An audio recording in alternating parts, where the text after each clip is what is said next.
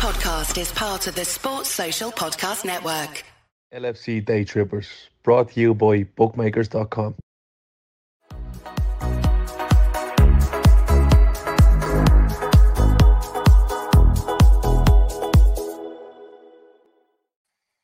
Hello and welcome to Full Time Reds on the LFC Day Trippers, brought to you by Bookmakers.com. Let's get this out of the way early. Check Bookmakers.com for all the best betting odds. I don't even know what you would have had for fucking Liverpool 7, Manchester United 0, baby. Kev, how are you doing?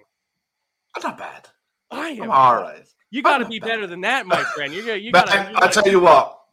I was confident going into today. I thought we'd get a win. I fancied us to win. I thought, look, we're a really good side at home. But never in my wildest dreams did I think that we would rattle 7. That performance has been threatening for a while. Oh. We've been threatening it. We've almost broke into chances, and we rode our luck at times in that first half, but I still felt we were the better side. And I have never seen a Manchester United side fold so hard, so fast. Yeah, it was a thing of beauty. It was a sight to behold. It was a beautiful thing to see how petulant and how mentally easily they were to break.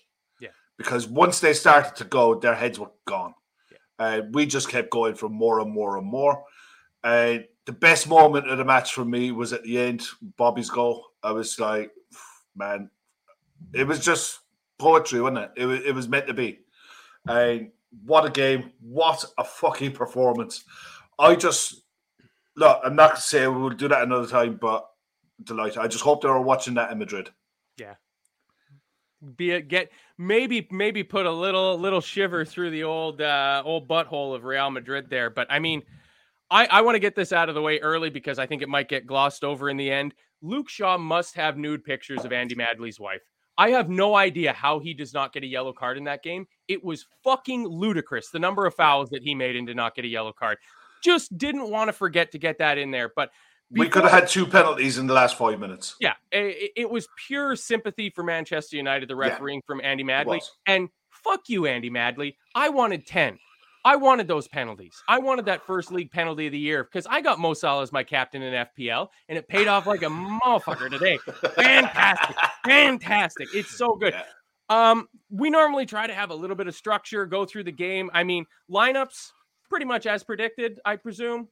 Yeah, I think it's not in from the start. Yeah, that was the only discussion point, and there were heads falling off as to why he wasn't starting and why Harvey did start.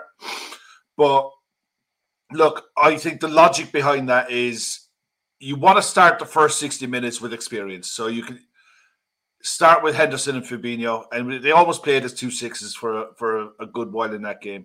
And if you need to change it on the hour, you've got Stefan that could come on in fresh legs. That can be your holding centre mid option. And if you wanted to have an attacking option, you have that on the bench as well. But I think it made sense when you stand back and look at it that way. But it was a gamble, to be sure. Harvey had a good performance against Wolves. But, Stefan has been on fire, and the shirt is his. It's not a case that he's lost it or he's dropped it. It's just that experience matters in games like this, and why did it show?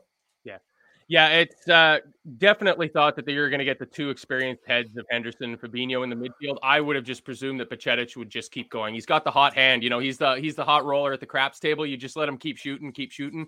But he went with Harvey Elliott, and like Kevin Ball says, he was worried about Elliott, but he was brilliant today. I thought Harvey Elliott had maybe his best game for Liverpool today. Yeah, he was very good. He was good at tracking back as well at times. Yeah. Look, I think there was patches in that game where he was a bit ropey. Some of his passing, he wasn't alone. He wasn't alone in that. There was some of the passing in the first half wasn't as crisp or as accurate as you'd like it to be. But I'm nitpicking. In general, overall, his performance are outstanding. It's exactly what in an attacking midfielder. It's exactly what you want. I mean. Massive credit for me today with Trent the fullback who can't defend and the fullback who's going to be shit scared of Marcus Rashford. Yeah, how'd that work out? To be fair, there was a point, one of their better chances that United had in the game, Bruno Fernandes had a free header at the back post that he sent wide. Then that was, but I mean, that, I don't know. They're going to get chances. Do you know what I mean? Yeah. They're going to get chances. And Trent Alexander-Arnold, this might be shocking to some people that don't watch a ton of games. He is not the only fullback that gets caught kind of ball watching on a floaty back post cross. Like it happens on a pretty consistent basis. I mean, Rashford was in a couple of times where, like, I thought Rashford was finding pretty good space in the first half an hour or so, and then he was anonymous until he went off after that. But he had a couple of sights in on goal, but real tame finishes. You know, he didn't really put much on it. I think Alisson had 4 saves to make in the first half, and they were all routine saves. And it was ticking along nice. Like, I thought we played well. We got to the first, 15 minutes. I thought Anfield sounded amazing. LA was going around at about 15 minutes, and it came through beautifully on my end. So, I mean, shout out the boss man. Gav himself was at the game today. What a game, Gav. You lucky bastard to be at a game like that. Kev, you were saying that Chris Brack managed to get some last-minute tickets. Yeah, Chris managed to get some last-minute tickets today. He was off, obviously, not on the show today. He managed to get tickets. He managed to take Olivia, his daughter, for that game as well. So what an experience for that. It's like, it's one of those games that, I'll tell you what, it's one of those games that you're going to look back for years to come. And where were you on this day? Do you remember this bit, that bit, the other bit? But my God, overall, as fans, we needed this. We desperately needed this more than anything, considering the season that we've had. It's all well and good rattling goals against Bournemouth, but to rattle them against Manchester United, we've been threatening and saying that we're in a push for the top four. And the last two games, 6 points from the last two games from Wolves and Manchester United were vital to that. And, I mean, how many people realistically, hand on heart, at 11 o'clock this morning believed that we were going to get 3 points today? I tell you, a lot of people would have taken a point today and moved on from it. But no, this lot, it's not a case that they got the first one, the second one. There was a moment in the second half when I think we'd just gone 3-0 up. And I think Robertson came flying from left back to press Dalot on the ball at the edge of their box. And I was just like, it made me prick my ears up. I was like, yeah, they're going here. They're not stopping. They're not taking that 3-0 and sit back and try to see this one out. They're going for more. And my God, when they came, it was like the parting of the Red Sea. It was just like the floodgates opened, and to see them walking out, to see them fans walking out, it was everything you. It was reminiscent of scenes in October of 2021. It was better because, but we need this now to be the platform from now until the end of the season to really go and do something. You know, we've had our shit start, we've had our bad run. We've started now, the last month, we've been better. This needs to be from here, kick on. Has to be. Oh, well, fucking delighted. I was thinking as it became obvious, I think probably at the fourth goal that this is a landslide at this point. And I started thinking back to what I was saying after the Everton game. And I did a viewer's voice after the Everton game, which was on a Monday, asking, is this a turning point? Is this a false dawn? Or are we just seeing green shoots? And if you take the Real Madrid game out of it, like Laszlo asked, 4 clean sheets in a row. No, Laszlo, I'm pretty sure Fernando Torres can answer that for you. That's 5. Yeah. That's 5 league clean sheets in a row now that we've put up. We're finding our six in our last 7. 6 in our last 7. Like we're stealing up at the back. So yeah, like Harvey made a couple of strange passes. Him and Abu, they had crossed wires early in the first half where the ball got left from nobody, and United had a little bit of a counter on us, but we're not making mistakes that lead directly to goals. We're not shooting ourselves in the foot. We're not giving up own goals or just anything like that. So that little bit of tightening up at the back. And you said it, that this performance was coming. I kind of would have presumed that it would be away to Bournemouth next week, you know, maybe do 2 sets of 9-0 against Bournemouth sort of thing, but not this. But I got to talk about this in relation to the 5-0 just for a little bit, because Glenn Parsons in our Telegram chat sent a message that what a game to miss, because he was at Disneyland today. So funny enough, my sister and her boyfriend, her husband, and their two of their kids are over there as well this weekend. They managed to find somewhere to watch it. Brilliant. Over in Paris. Because I was driving back from Montreal, having seen my very first Montreal Canadiens home hockey game, and I love the Habs. So it was great for me to get to make that pilgrimage for me. But on the drive home, I missed the first 3 goals of the 5-0 at Old Trafford. And it fucking ate me up that you didn't get to take that in live and to see it live. And you know what? I'm sorry, Glenn, but this game makes up for that. The only thing it was missing at one point early in the second half, I think after we went 3-0 up, they cut to Alex Ferguson, and he just looked the same way he looked that night at Old Trafford. Yeah. And I desperately wanted them to make that immediate cut to Kenny Dalglish laughing his ass off, but they didn't. They showed Kenny later in the game, and it was such a stroll that they cut to Kenny, and Kenny Dalglish is having a big yawn because we're beating Manchester United 5-0 at home. Dreamland, yeah. Kev. Absolute dreamland today. Curtis J there is spot on. This has to be the standard between now and for the rest of the season. We know we're not going to get 5s, 6s, and 7s, but the discipline and the pressure that we were able to put on the ball in the right areas of the pitch to force Manchester United to play in areas of the pitch that they didn't want to play in for large parts of that game. Look, they're a good side. They're going to get out and they're going to get chances. But I don't remember Alisson being too stretched in the game, apart from his own silliness. He made one good save from one time Antony cut in on his left foot. And but that's a save he should be making. Yeah, I was actually kind of disappointed he didn't manage to hold on to the ball. Yeah, so was I. Like that was how routine it was, but that was the most difficult one he had.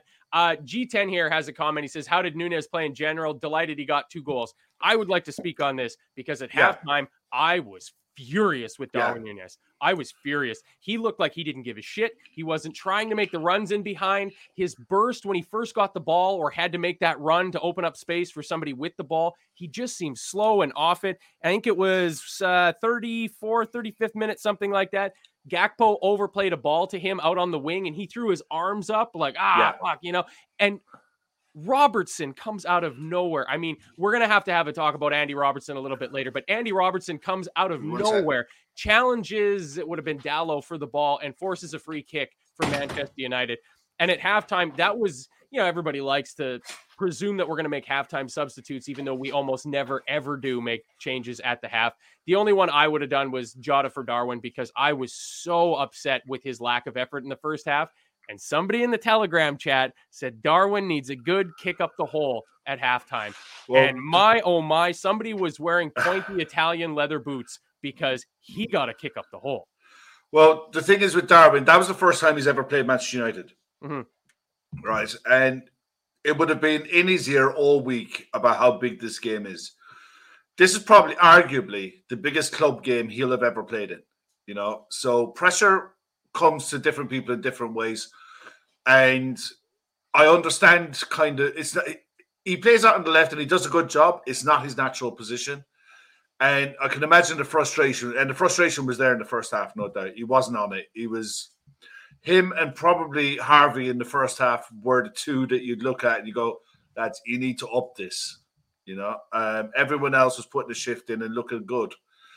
Those two needed to up it, and they did really did.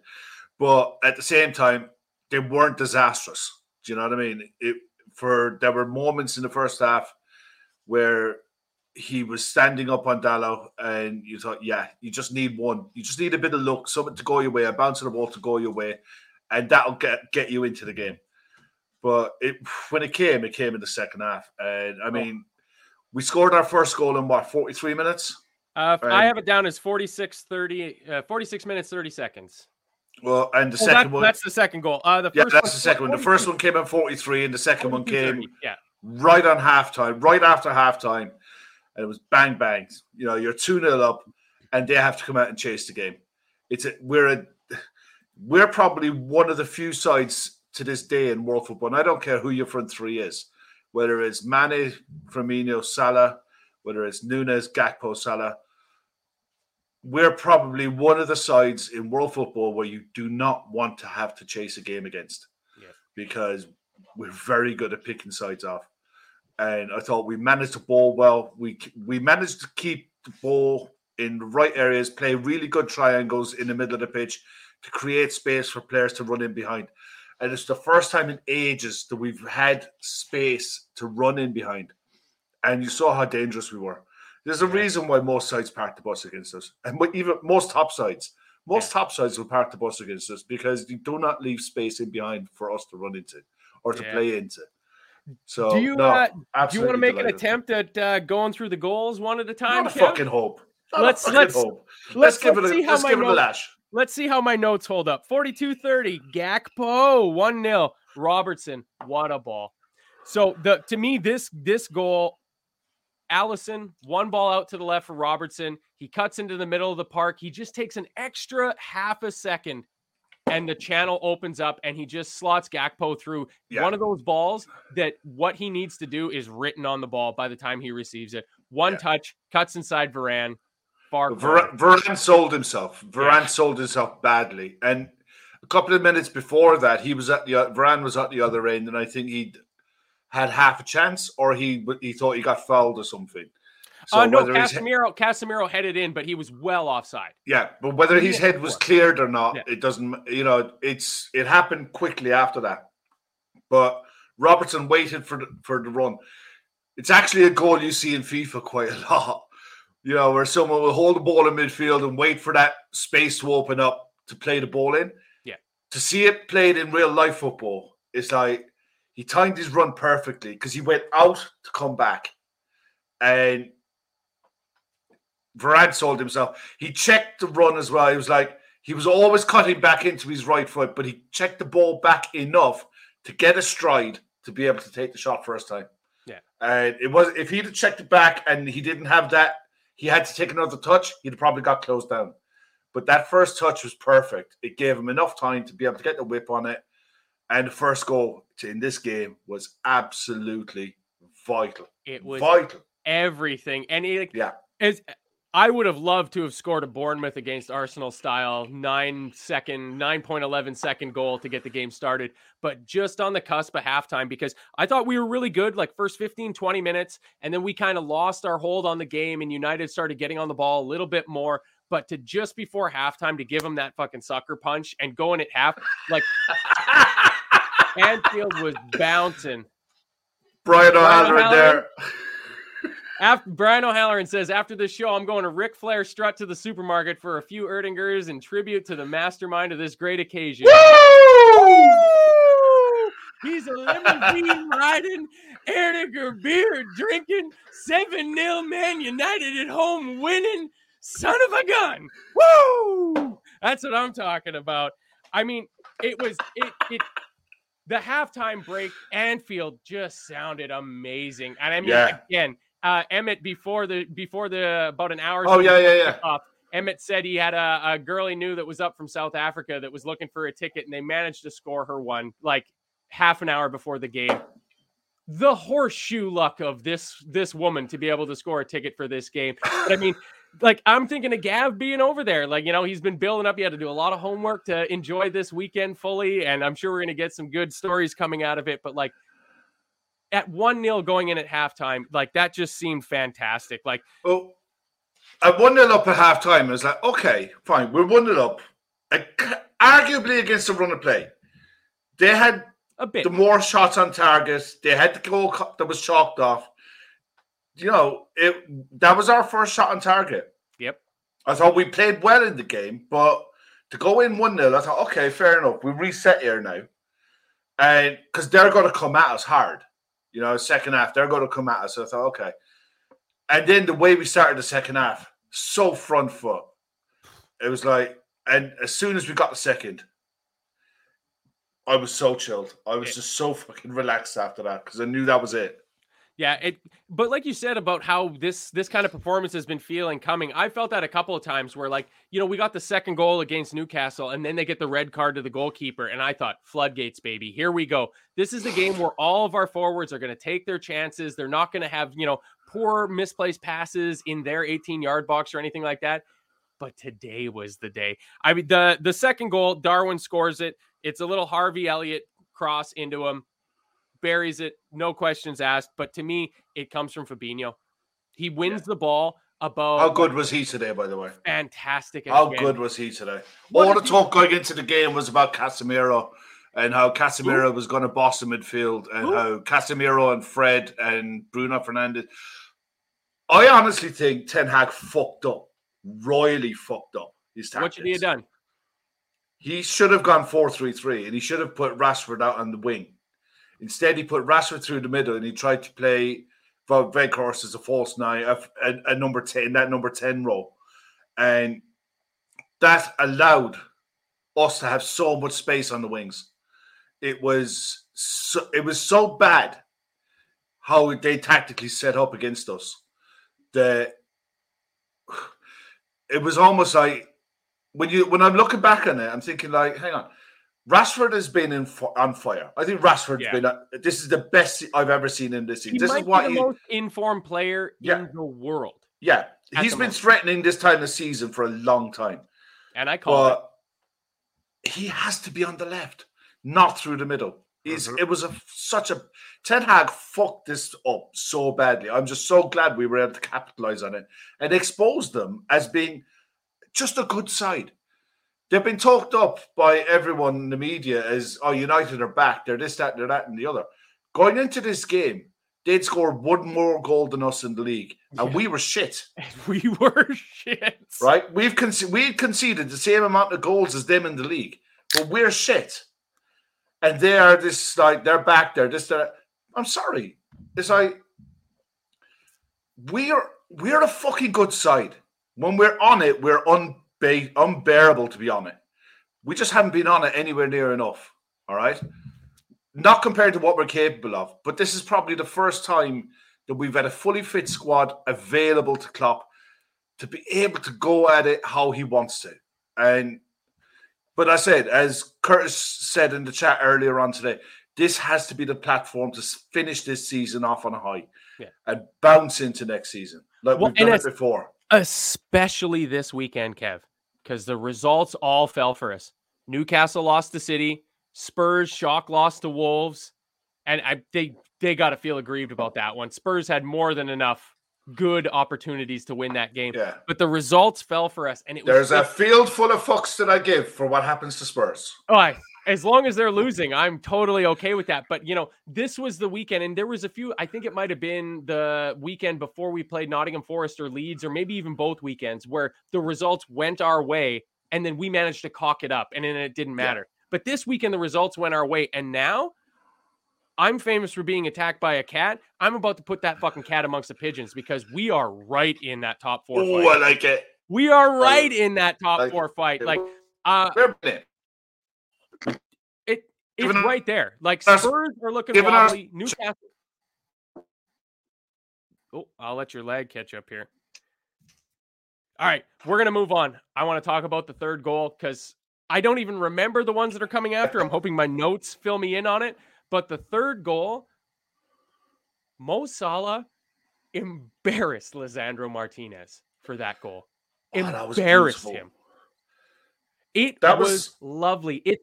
He's been overthinking with the ball way too much, and it's not been coming off. And today it came off. And that's why I captained him in my fantasy team, baby. And he's got me at least 36 points before the bonus. I'm feeling great about it. But he sold him for the Echo twice.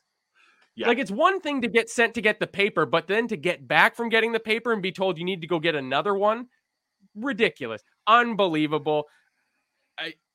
Gakpo dinks it over David De Gea. That was actually, do you know what? That's a really, really good finish. That'll get underplayed in all of the goals that were scored. Yeah. That's a cultured finish. You know, that is a proper striker's finish. You know, Bobby would have been proud of that. Yes. Bobby would have been proud of that goal because... To me, it was shades of Mo's dink over De Gea in the 5-0 at Old Trafford. Yeah. Of just the perfect amount of spin and angle and velocity on it, and it nestles in. It made me so happy. Shortly after that, Antony finally got his yellow card. He looked like he was due a red card the whole game. He's part of that club of United players that absolutely lost the plot. Like, Luke Shaw was fouling constantly. Bruno Fernandes is... We're all Liverpool fans here. This is a safe place, right? Fuck, I hate Bruno Fernandes. He is the whiniest baby in the whole Premier League. He is such a suckhole. Just his play acting and his going down early. But Antony looks like he's a young Padawan to the Jedi Master of the Dark Arts of Bruno, because he was the same thing. So it was good to see him get a yellow card. Yeah, that today for Antony was welcome to grown-up football. Yeah. And did I save that comment? Oh, I didn't save that comment. Kev Ball said earlier, and somebody has now confirmed it, that Cody Gakpo has more Premier League goals this season than the 90 million pound Antony for Manchester United. And that's the Cody Gakpo that Manchester United were desperate to sign and couldn't get over the line because they'd spent too much money on Antony. I should have given you the heads up that I wanted to mention this, Kev. To me, that might be the absolute sweetest part of it, is that United fans were so desperate for Gakpo. We absolutely pipped them out of nowhere before the window even opened. And then they all went on this long thing for the entire month of January when Gakpo was settling in that we didn't even want him. He's not even that good. And if there could have been a game to get your first brace for fucking Liverpool against the team that's like sour grapes, we didn't even want you anyways. Yeah, Stephen Lennon makes a good point there. Gakpo, it's a bit early. It's a bit early to make in this kind of shout. Gakpo gives me Bergkamp, Sturridge vibes. He does in his style of play. And if he turns out to be anything close to a Dennis Bergkamp for the money that we've paid for him, take it. It would be absolute. You'd almost go back and give PSV a bonus. Or just, an interest-free loan to redo one of their stands if they want. FSG can float them 80 million to do some renovations around the ground because we feel guilty about it. Yeah, it's just one of them, and he looks a proper footballer. I can't wait for him to have a proper preseason next year and come back in. I feel it must be difficult for any player coming in January because you don't really feel part of the club or part of the side until. Probably you're in a full season. You go away on a preseason trip with everybody, where it's just 35 of you with the coaching staff, and you're gone for a month. Yeah, and I think that's when you start to feel like you're part of it. But my God, he looks a lovely footballer. He really does. We're going to jump all over because you can't really have a lot of structure when you win 7-0 against your biggest rivals. Yeah. Which I need to point out. 6-0 was United's biggest defeat in the Premier League. And then we went and made it 7 just to put that little extra coup de grace on top of it. I thought Cody Gakpo was my man of the match. I thought he looked so promising today. The strength he has in the middle of the park, it's, call me blinkered and a Liverpool fan, it is so Ginny Wijnaldum. Where he collects the ball at speed to his feet with 1, 2, 3 defenders at his back, and he's able to spin, shield the ball, and make a little 2-yard layoff that opens up the attack so much. I thought he did that tonight so well. So well. He was very good tonight. He really was. But for me, Mo Salah, I thought this is the Mo Salah that we know and love. When he done Lisandro Martínez, and he sat him down twice. He did it by going on the outside. Yeah. And he went on the outside, stopped, went on the outside again. It's like Lisandro Martínez just sold himself a pop, and the assist from Salah for Bobby's goal was just fucking beautiful. It was just such a lovely way to pass. I come from a country where curling is one of our national pastimes, and the weight on that shot stone was unbelievable. It was perfect. But it wasn't just that. There were times in the first half where Mo was doing the donkey work and getting back and closing down space, stuff that he's not used to, stuff that he doesn't normally do.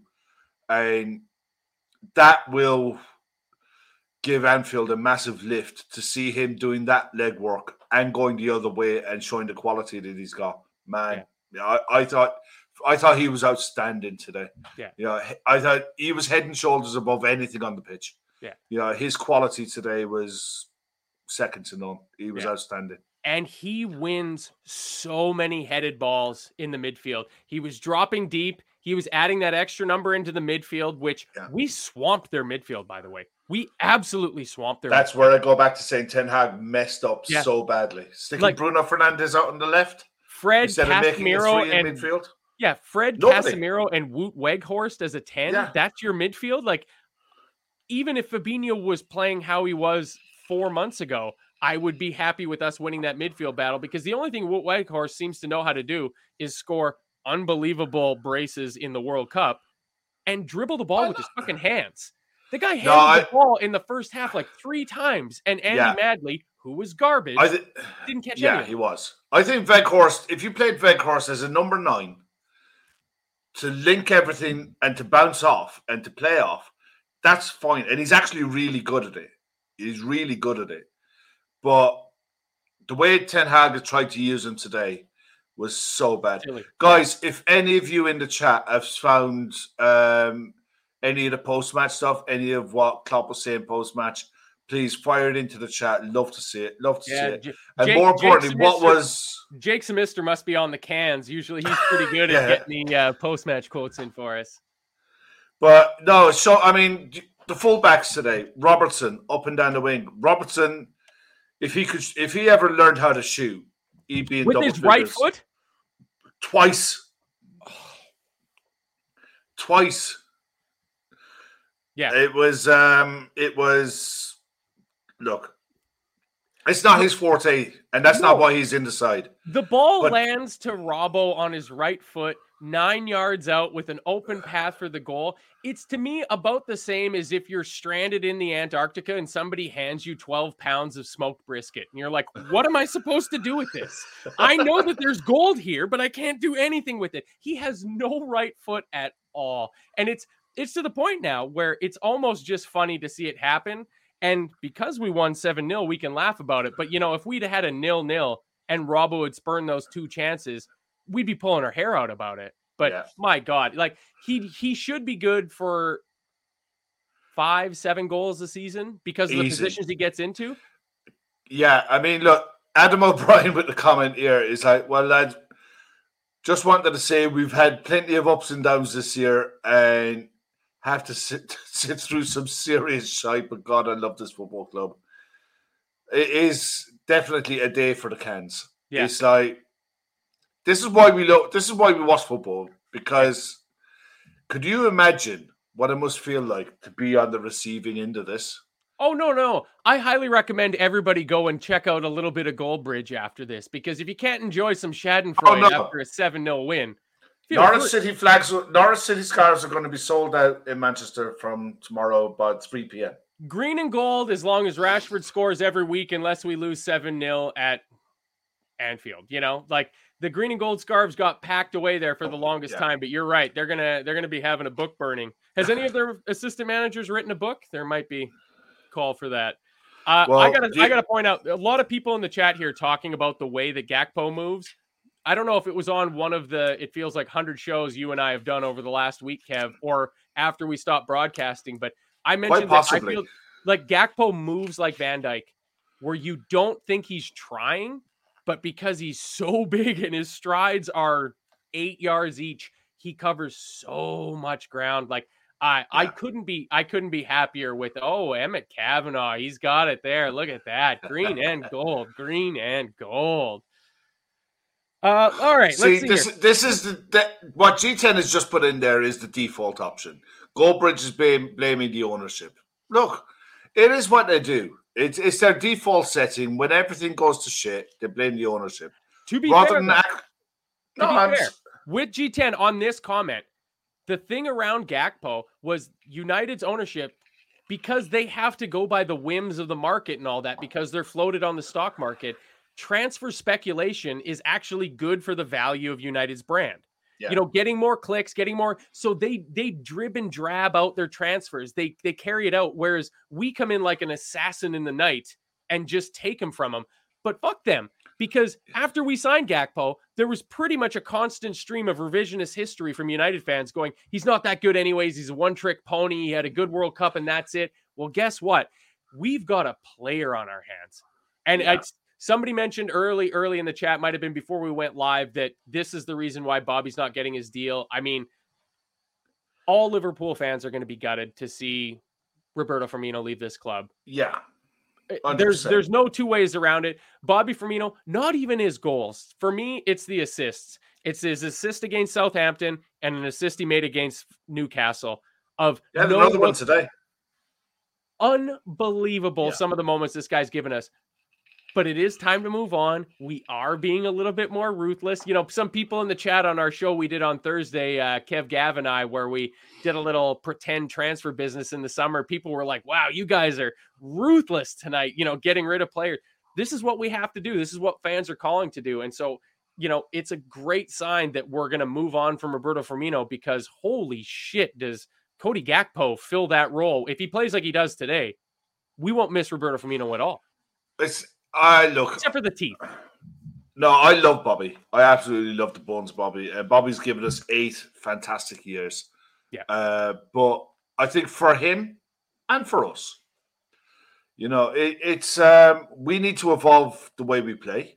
And Bobby deserves to be a starting number 9 for someone in a top league. And hopefully the rumours and the gossip to Inter Milan are genuine, and he can go to Milan and challenge for a Serie A title in the next year or two and finish his career in Italy and be a success. I wish him absolutely nothing but the best, because I think he's a phenomenal footballer. He's one of those footballers in the game that it doesn't matter what club you support, you will appreciate the quality, and the man has an abundance of quality. And we're going to definitely be doing shows on Bobby and what he's offered us before he goes. But absolutely, absolutely love the bones of him. Yeah, that seems like a pretty good idea for, we got an international break, which is disgusting sounding coming up. But that seems like a good use of the international break, as we can go and wax poetic 100%. About Bobby. But Laszlo Panaflex, this is a pretty good shout that Bobby might be the most popular player that we've had since Steven Gerrard.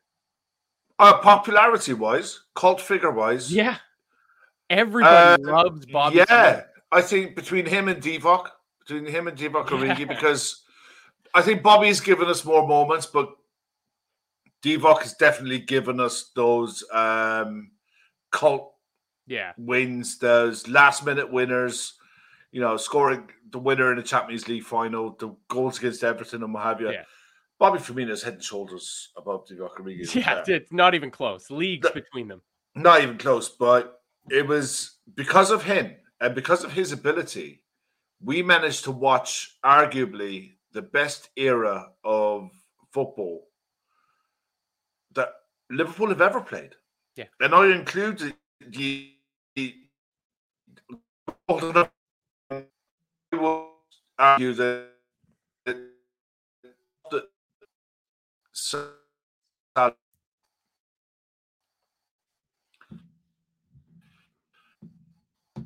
I just glitched out. Yeah, you just glitched. I'd argue that the football I try to act cool and let you finish your thought and hope that it all works itself out in the end. No, I just argue that the football that we played at that time was the best that we've ever played.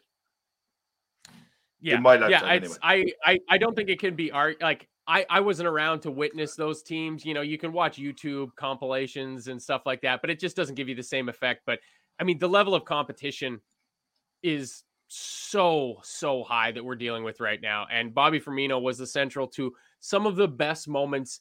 If in 50 years, if the moments of Bobby Firmino that I've experienced aren't some of the best moments of being a Liverpool fan, it's because we've had great decades ahead. That's the only way that it's not. Because like the fun that I had watching Sadio Mane, Bobby Firmino, and Mohamed Salah frontline, if that's ever equaled, I am so happy, because I thought that way about watching Luis Suarez. You know, watching Suarez and Sturridge and Sterling banging goals in 13-14, like, I thought, like, if I ever get anything that's as fun and exciting as this, and we've had that, and it's been great. But I'll tell you what, I think we saw tonight a kind of sign of what we're going to be looking at in at least 2023, 2024 for our attack, with Núñez, Gakpo, and Mo Salah in there. And that's pretty exciting. Yeah. Darius Hoyt has sent us a $5 super chat here. So 70% of $5 is $3.50, something like that. Yeah. That's going to go to our breast cancer awareness charity partner. So thank you very much, Darius. He says, we had no idea what we were going to see when we saw Klopp play Coutinho, Firmino, Lallana against Man City during Klopp's first game. I think his first game was Spurs, but I get what you're after. And but we're miles away from that. When I think of those teams that had Coutinho and Lallana in it, it was chicken with its head cut off, just running all over the place for the sake of running. And today, Jim Beglin mentioned at some point in the second half on the broadcast I was watching, our press was dynamite today. Dynamite. Yeah, it was.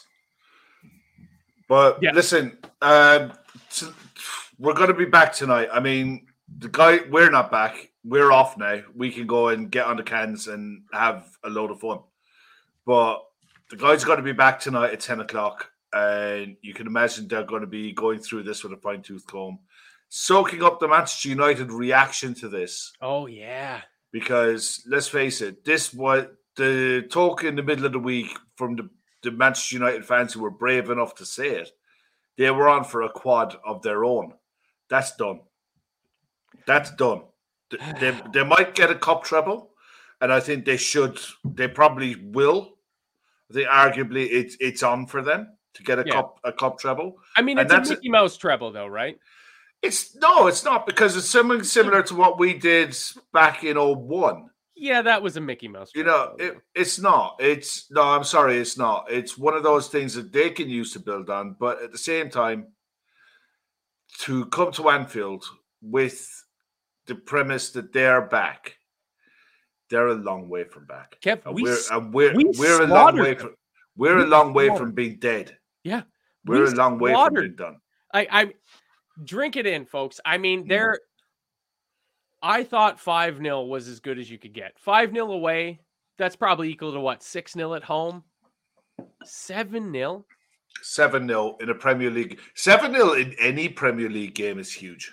Yeah, exactly. You beat Nottingham Forest 7-0, or you beat Southampton 7-0, and you're like, you remember that day? This is our greatest rival, a team that thought that the tables had turned again, and they were back on the up, and we were going down.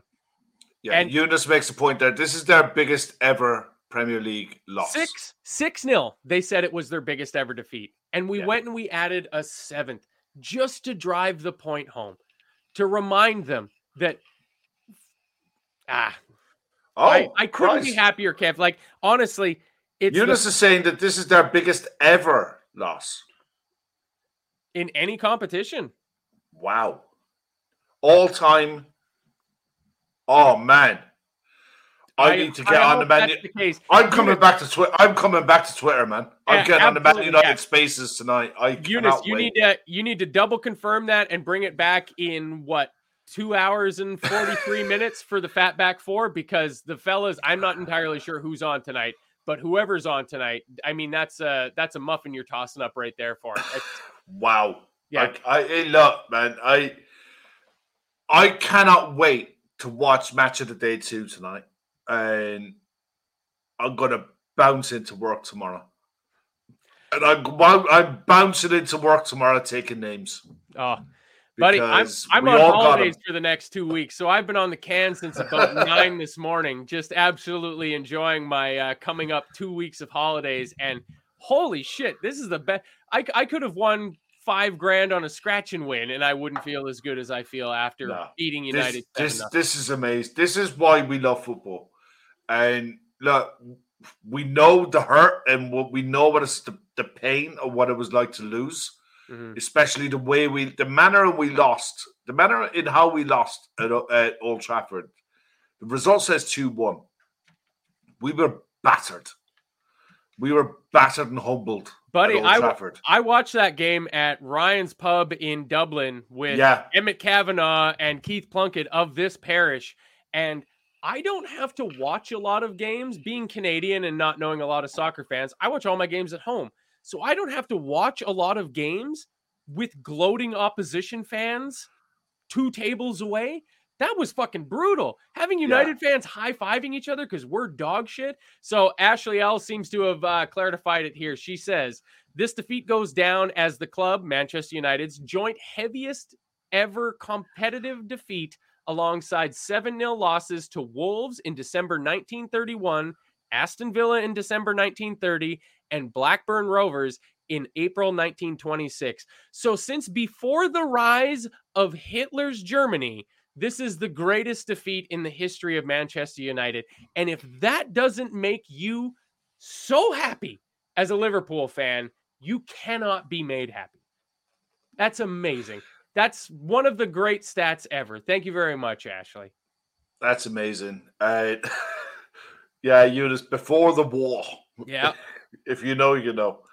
It's like it doesn't get better than this. It doesn't. It just doesn't. I mean, can you imagine what it's like people walking into offices, walking into warehouses, walking onto building sites tomorrow morning? All of the crap that have taken, people would have taken all last week. There'll be a lot of people walking into work tomorrow doing this. I haven't got enough fingers. It's like 1, 2, 3, 4. Oh, man. It's just gonna be nice, man. Because you can imagine the amount of stick that was handed out all week. We're gonna do this. We're gonna do that. After the Carabao Cup victory for them, and they're back, and it's Ten Hag, and he's all over, and Liverpool is shit. Again, I'm gonna go back to what I said. I felt that there was a turning point with the manner of the performance in the derby against Everton. I saw more of our players giving a fuck in that game. I saw more players running that extra hard yard, making that extra burst, being a little bit smarter in possession and with the pass. Like today, our passing at the back was rock solid. Alisson had one first half. He damn near made me shit myself, where he took a poor touch with the ball. And Bruno tried to dive and get the penalty, but Alisson got the ball, and it was never a penalty at all. And other than that, we were rock solid at the back. And whenever we got the ball, they fended off our attack. They lumped it long. We won the first ball. We got it. And if anything wasn't on immediately, we just went back to Van Dijk or Ibu or Alisson, and we kept the ball. We kept recycling it, and we kept the pressure on them. And in the second half, my God, is that maybe, Kev, with the exception of Barcelona at home, is that maybe the best second half of football in the history of Liverpool Football Club? 6 goals against Manchester United? It's right up there. It's right up there. It really doesn't get much better than this. I just wanted an honourable mention for Robbo. Unbelievable. In the first half, chasing dead balls. Do you remember the one where Darwin threw his arms up, what have you? Robertson legged it. Yeah, you went to get a can when I was talking about that. And he wins the throw-in eventually off of Dallo. It's things like that. That's the mentality. That's the mentality monsters are back. Yeah. Before we wrap up, because again, we got a Fatback Four coming up tonight in 2.5 hours. So I'm presuming a lot of you guys are going to be in there in the chat checking it out. If you're watching tonight, we've got 166 people in here. I would love if we could get 166 likes, because if you can't hit a like on a full-time reaction show for Liverpool 7, Manchester United 0, when are you going to hit the thumbs up button? It costs you nothing. It takes literally half a second to go and do it. I was about to say something, but I completely... Oh, I would love to hear from the chat. What are your guys' man of the match? Because I threw mine out there early. I thought it was Gakpo. Kev, what did you think? I think Salah. I think Mo Salah was... so good, didn't it? So good you name him twice. It was Mo Salah. He was 2 goals, 2 assists. Yellow card, but taking his shirt off. It's not just the goals and the assists. It's his all-around play. He just looked like he wanted the ball. He wanted to be involved in everything. He looked like he wanted to take a leadership role in that front three and said, look, if Bobby's going, I'm the man, and you work through me, and we will get there.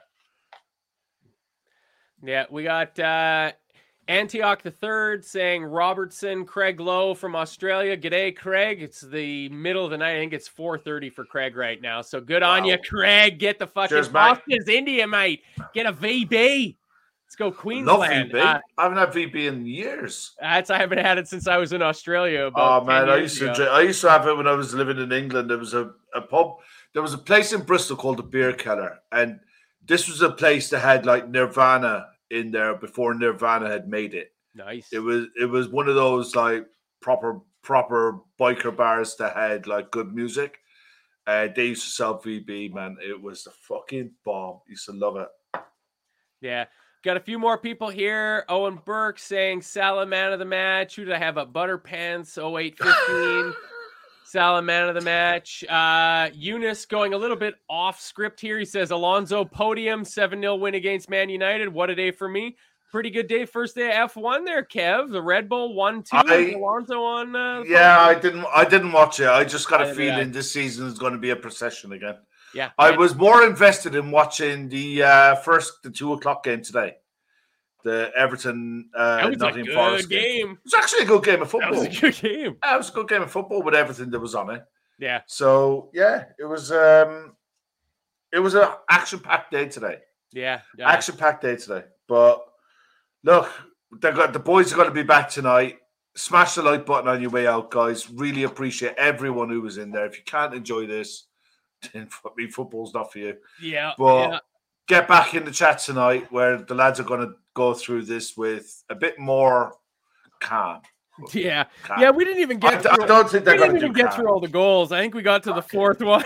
The third one. Who cares? Who cares? 7-0. I'll pass my notes along to the guys doing the Fatback Four. After the third goal, all my notes are just exclamation marks and the score going up by one every couple of minutes. So that's absolutely fantastic. So, yeah, I mean, Fatback 4 coming up in 2.5 hours for you guys. Everybody, come on back into the chat. Hit your like button on the way out. Our sponsor, again, Bookmakers.com. Go on over there.